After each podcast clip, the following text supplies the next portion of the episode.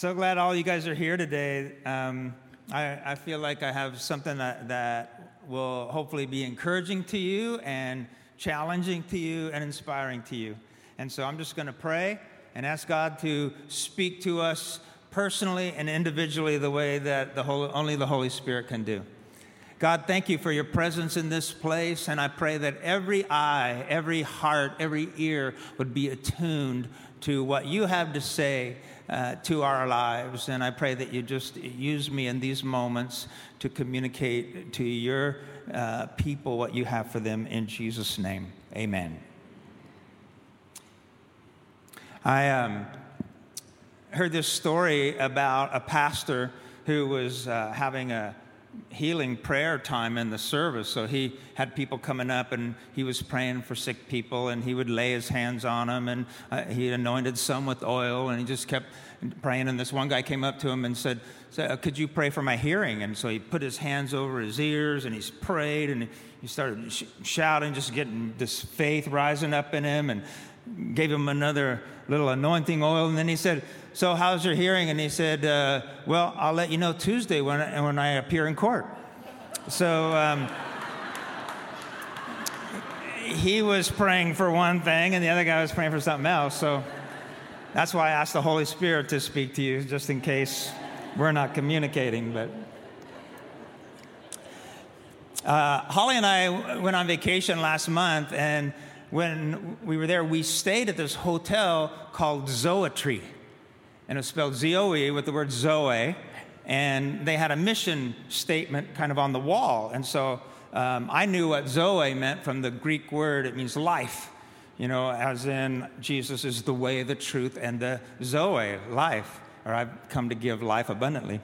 And so what it said on there is that they took the Greek word Zoe, meaning life, and then the word poetry, meaning artful creation, and it, it inspired them to create this word zoetry. And it says, one of the truest expressions of art is living your life well. And so I just thought, well, I will just rip this off and bring it home and do a sermon on it because I just love that idea about the, the God kind of life and learning, and yet also it's an artistic expression. We are the, the workmanship, the poetry of God. And so I want to talk to you about a few things that, that might help so the, um, just how we can learn to live in sync with the Holy Spirit of God and learning to walk with God uh, in this season and in new seasons as things change. I um, came up with this thought that is, says wisdom is hindsight that gives us insight so that we can live with foresight.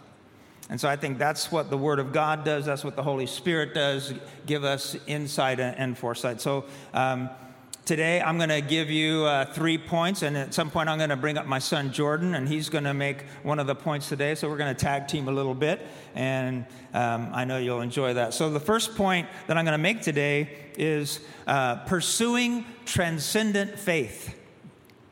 So, what I'm talking about is having faith that's greater than the circumstances. And if you think about the, the men and women we read about in Scripture who were facing difficulties, they would respond and they, there was a faith that was greater than the circumstances. So, whether it was David fighting Goliath or um, Moses delivering the people uh, from Egypt or uh, Paul, Apostle Paul, and different ones in the New Testament. You see them in different scenarios when they're in prison for their faith in Christ and they're singing and worshiping. Uh, I don't know if, if you could get into worship that strong in prison and in, back in those days, but the, uh, their faith was greater than the circumstances and completely changed the circumstances, didn't it?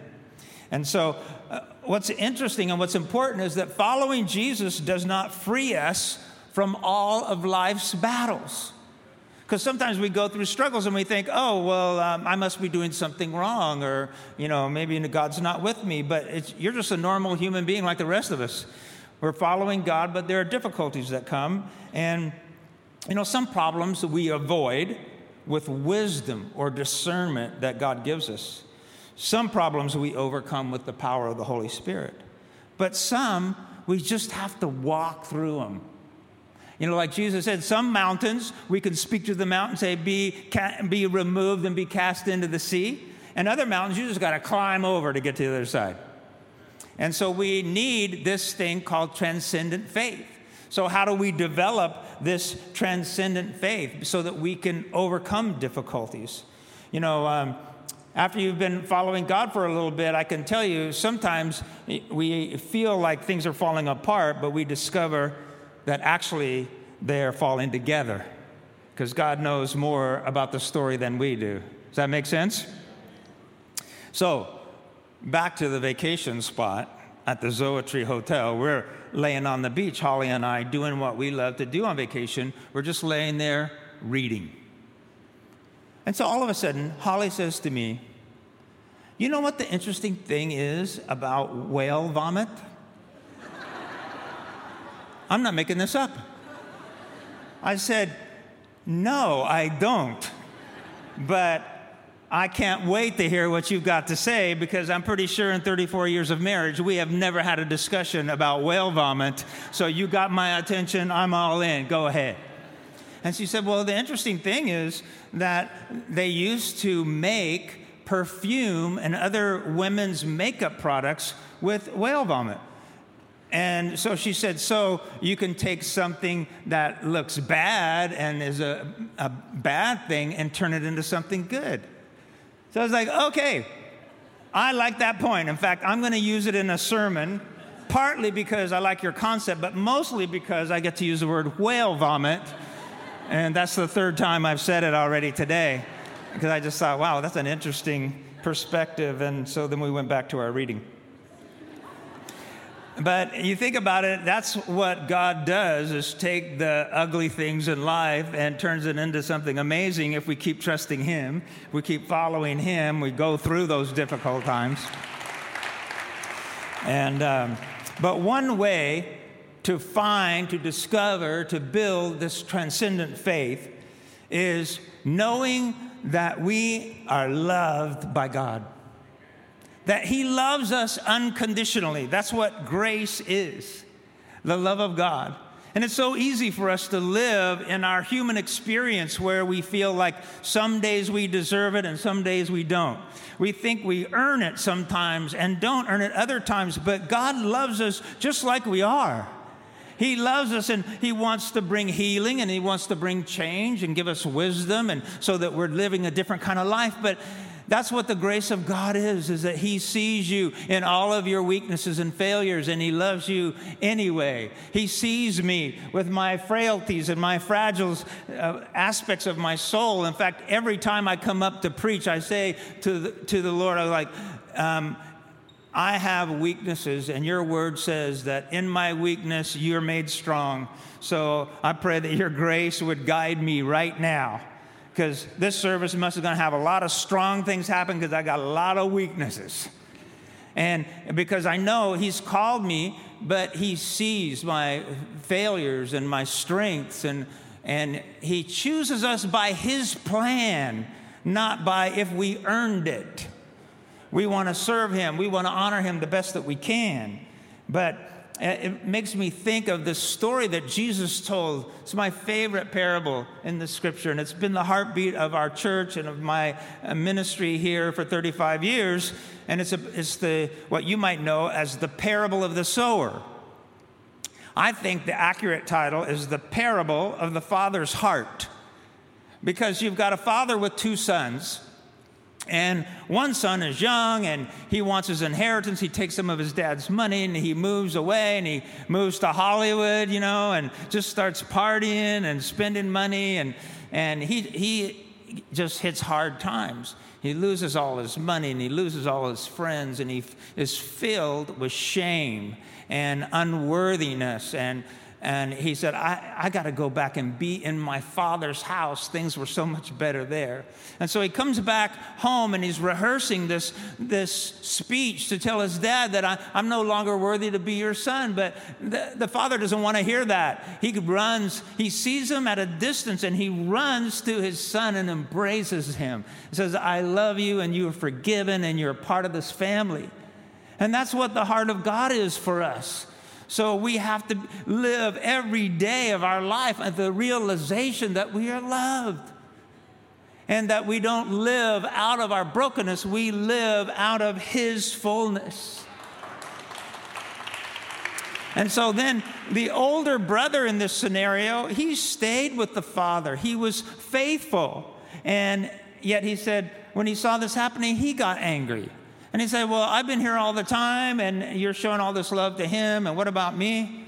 And so that's why I think it's called the heart of the father, because even the older son who stayed there didn't have the heart of the father, or else he would have been rejoicing too. And, he, and, and Jesus said, This is what the kingdom of God is like that there is joy over anybody who turns and comes to the Father. And it's just because of how great his love is. And um, I, I, hope that we are able, by the Holy Spirit, to live more of our days, live more of our moments and hours, realizing that we are loved by God. I just. Be- that's good. It's, it's so important. And we say, Holy Spirit, just give us that personal revelation. I just have been listening to a Christian artist named uh, Tauren Wells. And one of the songs that he uh, put on his last uh, album is called Known. And listen to some of the lyrics. He said, I'm fully known and loved by you. You won't let go no matter what I do. And it's not one thing or the other, it's hard truth and ridiculous grace to be known, fully known, and loved by you. I am fully known and loved by you. I think that's a great way to love each other, isn't it? That you know each other's weaknesses and you love each other anyway. That's the kind of love that really changes somebody's life. Another way to make this transcendent faith emerge and grow in us is making the Word of God your priority. Like you let the Word of God shape your thinking and shape your expectations and shape your interpretation of what's really going on. You know, one snapshot of a day or a moment is not the whole picture. It's not the whole story. And so we have to have the Word of God to guide us and shape us. Don't let other people's opinions or the critics who might say the word of god is written thousands of years ago it's no it's not relevant anymore. I want you to know the word of god is alive and living and relevant to your life relevant to your concerns relevant to your fears relevant to your brokenness. The word of god is living and you let that in your soul. It brings life it causes faith to rise in the middle of the darkness. How can you believe when everything is dark? The Word of God tells me, My God will never leave me nor forsake me. Isn't that strong? In Psalm chapter 1 and verse 3, it says, They are like trees planted along the riverbank, bearing fruit each season. Their leaves never wither, and they prosper in all that they do. Well, who is this they? He's talking about? Well, that's found conveniently in the verse just before this, verse 2. And it says, They delight in the law of the Lord, meditating on it day and night. David c- comes back and writes about this again in Psalm 119 105 when he says, Your word is a lamp to, my, uh, to guide my feet and a light for my path. Let the word of God be that light in your life the Word of God brings faith to us in the moment. It helps us to hear the voice of the Holy Spirit when we've got the Word washing our mind and our soul and guiding us. Another way to find transcendent faith is with a genuine and effective prayer life. When we talk about prayer for the followers of Jesus, sometimes it brings up tension or anxiety, or we always feel like, oh, I wish my prayer life was better or different. Or so when we think about prayer, we are, we're already thinking how inadequate we are. But uh, your prayer life is your prayer life. It's personal, and um, we can't be genuine followers of Jesus without making prayer part of our daily life. But it's very personal. So I can tell you, I have personal, intimate conversations with my wife, but I don't tell you what they are because they're personal. And so I can't stand up here and tell you, you need to pray like I pray, because the way I pray is the way you should pray. But no, the way I pray is personal.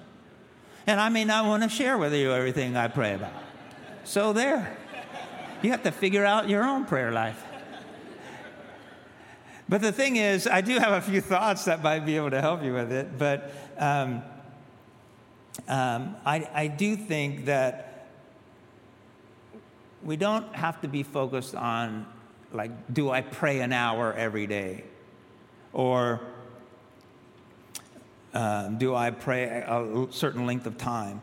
It's a day filled with moments of prayer. We do need to have extended times of undistracted prayer throughout the week, but it's just not a legalistic thing. It's a relationship with God, it's intimacy with Him. In Luke 5 16, it says, If we are genuine followers of Jesus, or no, I'm sorry, I'm looking at another line here.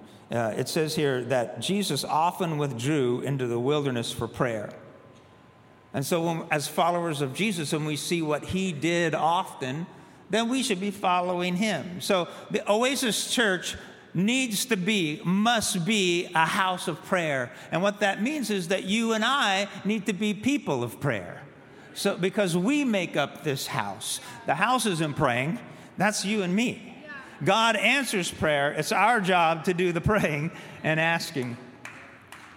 Um, in Luke 11, it says this Once Jesus in a certain place praying, and as he finished, one of his disciples came to him and said, Lord, teach us to pray. It's interesting, the disciples, those closest to him, they didn't say, teach us to preach, or teach us to relax, or teach us to do miracles. They said, Teach us to pray, because there's something that we see in you that when you pray and what happens in your life, we know that's the secret. Teach us that, Lord Jesus. Make that part of your heart cry to God. Teach me to pray. A great preacher named S.M. Lockridge. Um, Many of you may have heard him do this sermon called It's Friday, but Sunday's Coming.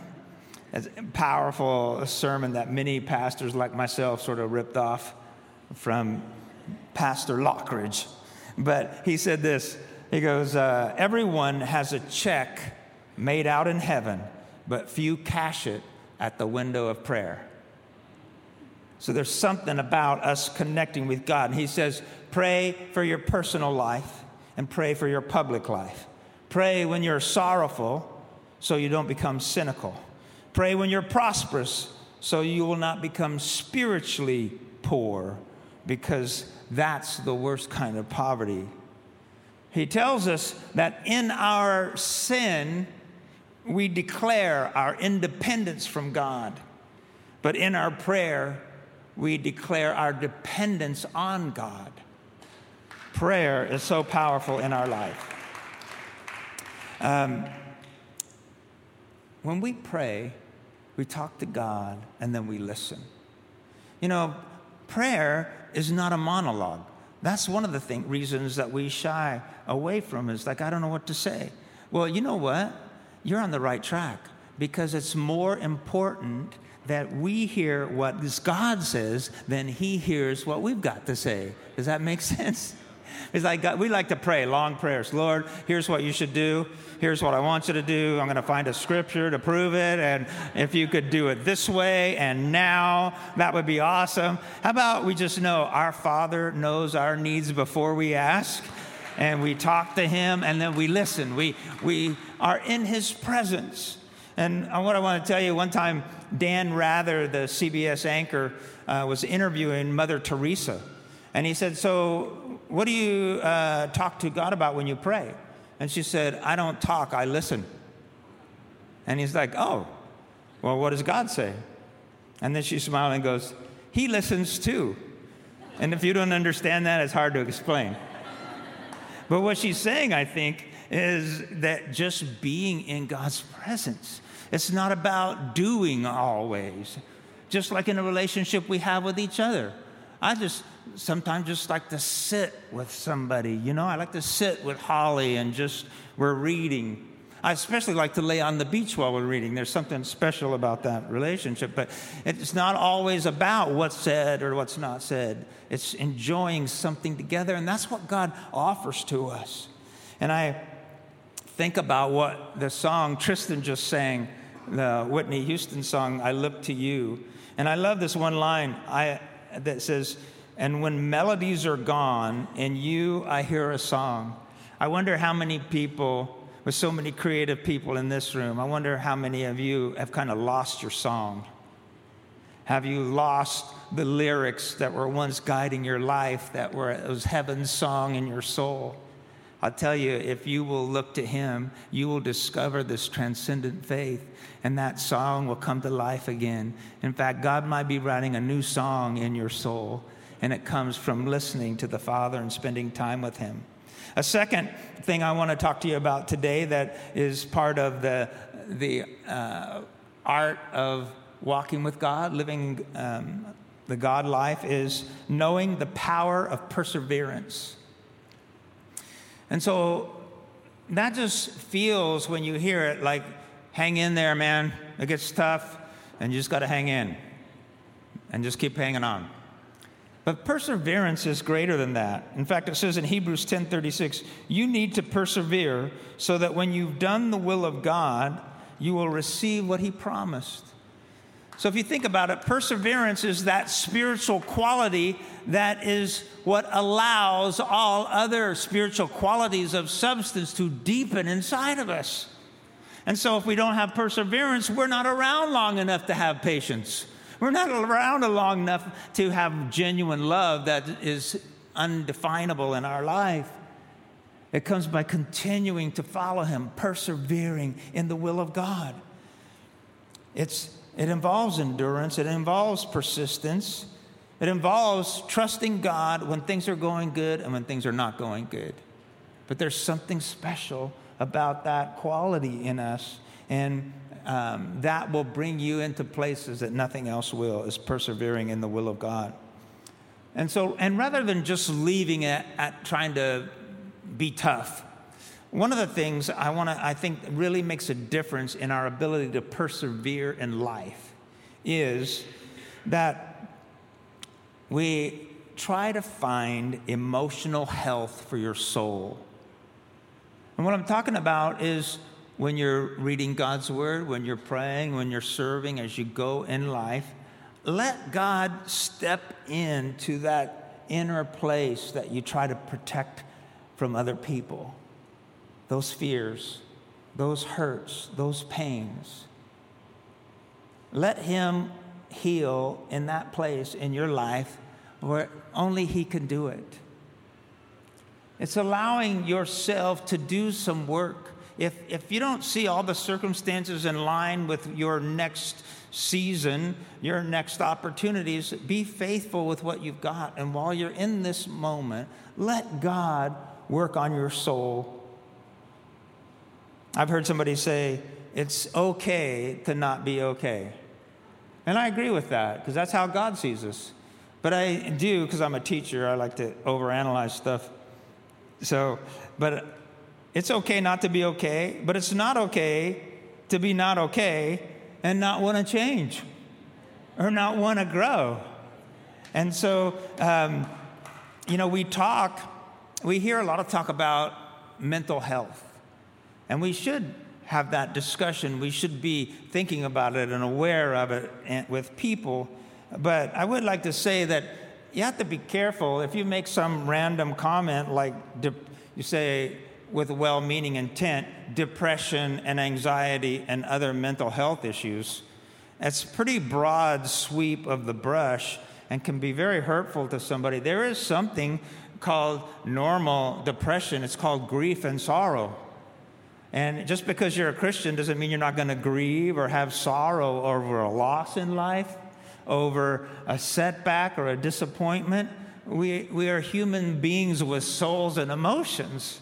And if we push it down and not deal with it, I'll tell you whether the hurt in your life was 10 years ago or 10 months ago or 10 days ago, pain from the past has a way of showing up in your present.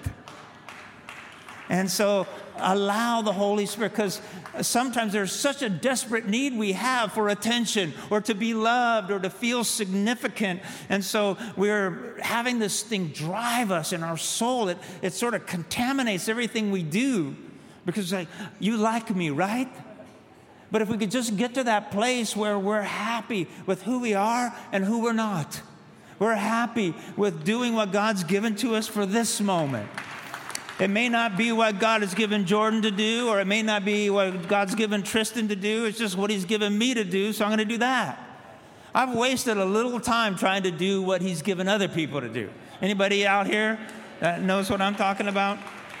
It's like, wow, if I was really doing this thing right, then God would be using me to reach 10,000 people instead of three or 4,000. And just like, but, you know, there's somebody leading a church with 500 who's saying, wow, if I could only do what Oasis is doing. But that's not how it works. You just are faithful with what gives you. We're the ones that sow and water. God's the one who brings the increase. It's up to Him. You can live the rest of your life frustrated because you haven't gotten the fruit you wanted to see, but you're, then you're blind to the fruit you do have. This is this is turning out pretty good. I didn't even say that in the first service. This is for you guys. Okay, here's three quick things. Uh, resolve wounds of the past. This will help you get free um, so that you can continue to persevere. Two, overcome poor life models that have shaped us, shaped you.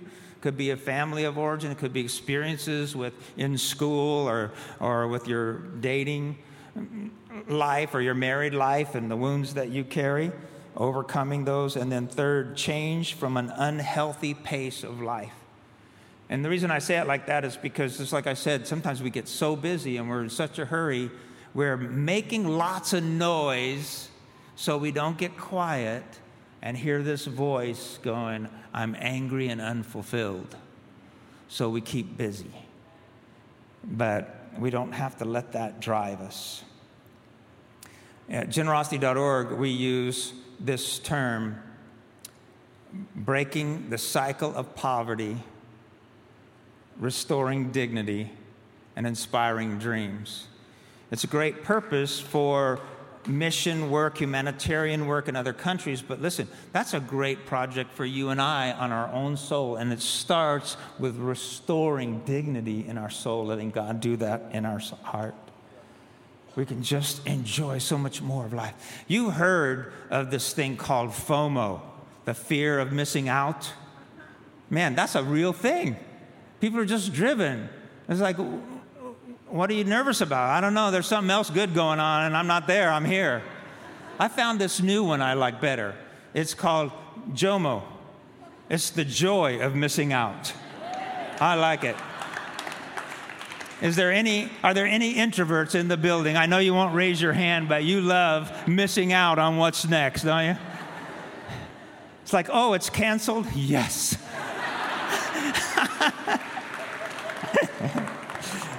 All right. So, uh, right now, I'm going to have my son Jordan come up and he's going to bring his point to this message.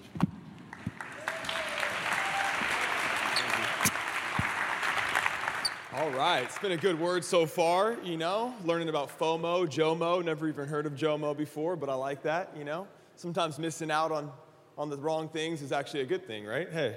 But uh, speaking of FOMO, you know what I mean? I, I grew up in church, obviously. My dad being a pastor for the last 35 years here.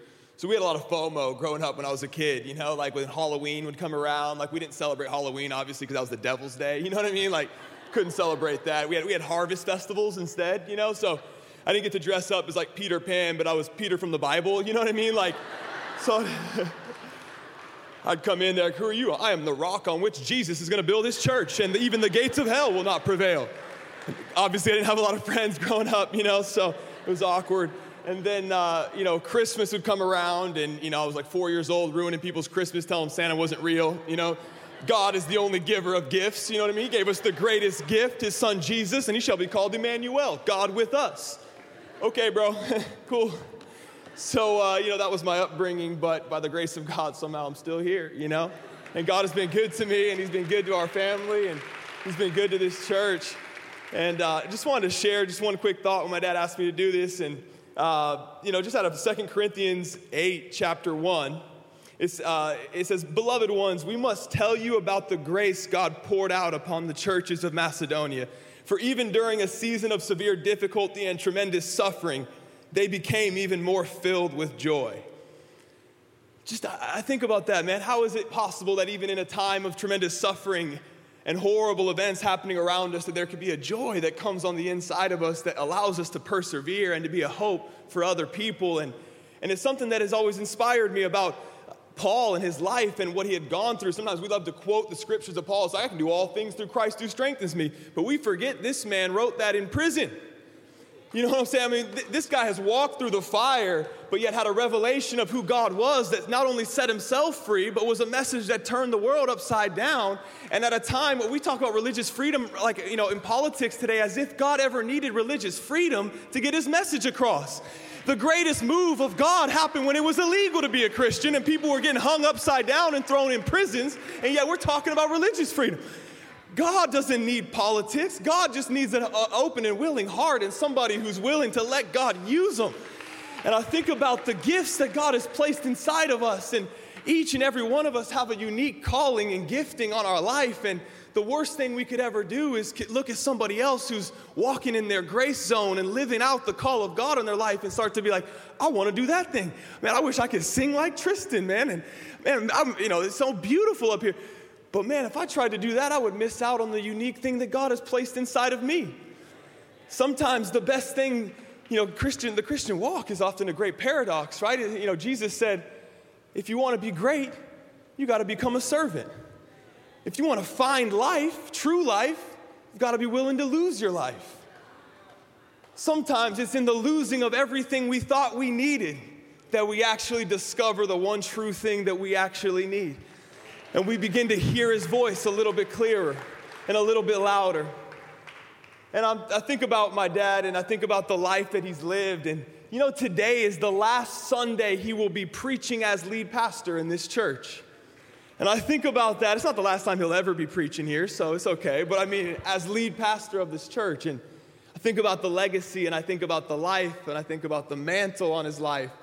And, and I'm reminded of this scripture. And I just want to share a, a, story, you know, that he told me when he was, you know, he told me a while ago, and I think he wrote in his book as well. But when he was maybe 19 or 20 years old, he, he was, uh, you know, he grew up a pastor's kid as well, but kind of had a rocky relationship early on.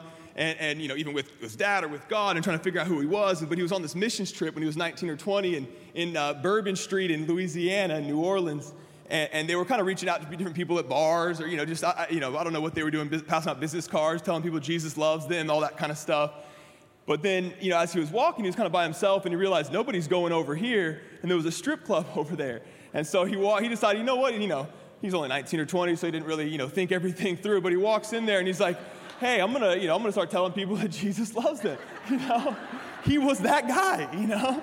So he goes in there and, uh, and some, I guess some girl was walking out, and maybe she's, you know, in her 20s or something, and gives her his, his, card, and he says, hey, you know, Jesus loves you, man. He's got a great plan for your life, and I just want, you know, if you ever want to pray with somebody, you can call me or you come to our office, and, and be happy to pray with you. And, and that was really it. It was just a brief conversation. And, uh, and so then, you know, a few days later, or, or, you know, later that day, people were like, Philip, where were you? And he, after he told them, they're like, man, you can't do that. You can't go in there. You're not, you know, you have to go in with some other people. And, but then a few days later, she, uh, she ended up calling and coming by the office and saying, hey, is Philip here? Like, he gave me this card, and I just, I've been going through a lot, and I'm, you know, really struggling and depressed about some things. I just want to see if you could pray for me. And after they ended up talking, he prayed with her and ended up leading in her in a relationship with Jesus. And I just think about the mantle that's on his life is he's always been somebody that's willing to go to the places and to the people that nobody else wanted to go. And I think about this church at the time when it was started, not many people were starting churches in the city because it was a lot easier, safer, and more affordable to start them in the suburbs. But God knew that the city of LA needed a church like Oasis, and it needed a man that was humble enough and bold enough to work two jobs while he was starting a church in his house, that people might get to know that God has a plan for their life and that nothing that God says about your life is impossible, and God's, God can work it out. And, and I think about the other story that he told me, you know, this happened maybe 10 or 15 years ago, and there was a woman in our church, and she was struggling financially, and she was a you know, volunteer, someone who served regularly, and, and this is maybe 15, 20 years ago, maybe a while ago, and, and, and she wanted to get a car, but she couldn't afford it, couldn't have a, didn't have a credit, a good enough credit. And, and my dad was willing to, you know, he co-signed on her car to get her a car, and she was so thankful and helped her like ultimately get a job. And you know, that woman was, was Sherri Shepherd, and now she's a host on The View and has acted in many, many things. And but he was willing to co-sign before she was the Sherri Shepherd that we all know. Just a woman struggling to get by in LA that had a hope and a dream, and he was willing to take a chance on somebody. I think about the man that he is, is he's somebody willing to take chances on people that most people wouldn't. Willing to believe in people when, some, when most people wouldn't. And I think about the legacy and the mantle on his life. Isn't that like Jesus that he just so believed in us that God was willing to send his son to die just in case we decided to believe in him and follow him and trust him? And think about that. I'm reminded of this scripture in 1 Corinthians. It says, Brothers and sisters, consider who you were when God called you to salvation. Not many of you were scholars by human standards, nor were many of you in positions of power. Not many of you were considered the elite when you answered God's call. But God chose those whom the world considers foolish to shame those who think they are wise. And God chose the, the, the puny and powerless to shame the high and mighty. He chose the lowly and laughable in the world's eyes, nobodies, so that he would shame the somebodies. For he chose what is regarded as insignificant in order to supersede what is regarded as prominent. And I really think that's a testimony of what God has done in this church. That he just took an ordinary couple, didn't have a lot of money at the time, didn't have all the education or the influence or the relationships, but just faithfulness after faithfulness, perseverance after perseverance. God took just a little community of 10 or so people in a house and turned it into what we see today as Oasis Church. So I'm just so grateful. Can we give some honor and some love to Pastor Philip as he comes and brings the rest of this word? Come on.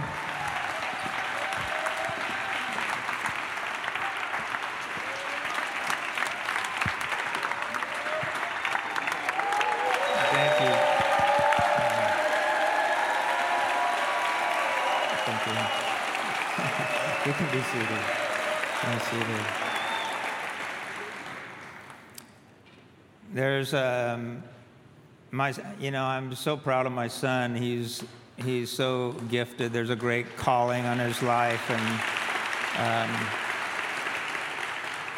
um, um, it's probably the dream of every dad to hear their kids say something, you know, like he did. it wasn't, wasn't the plan.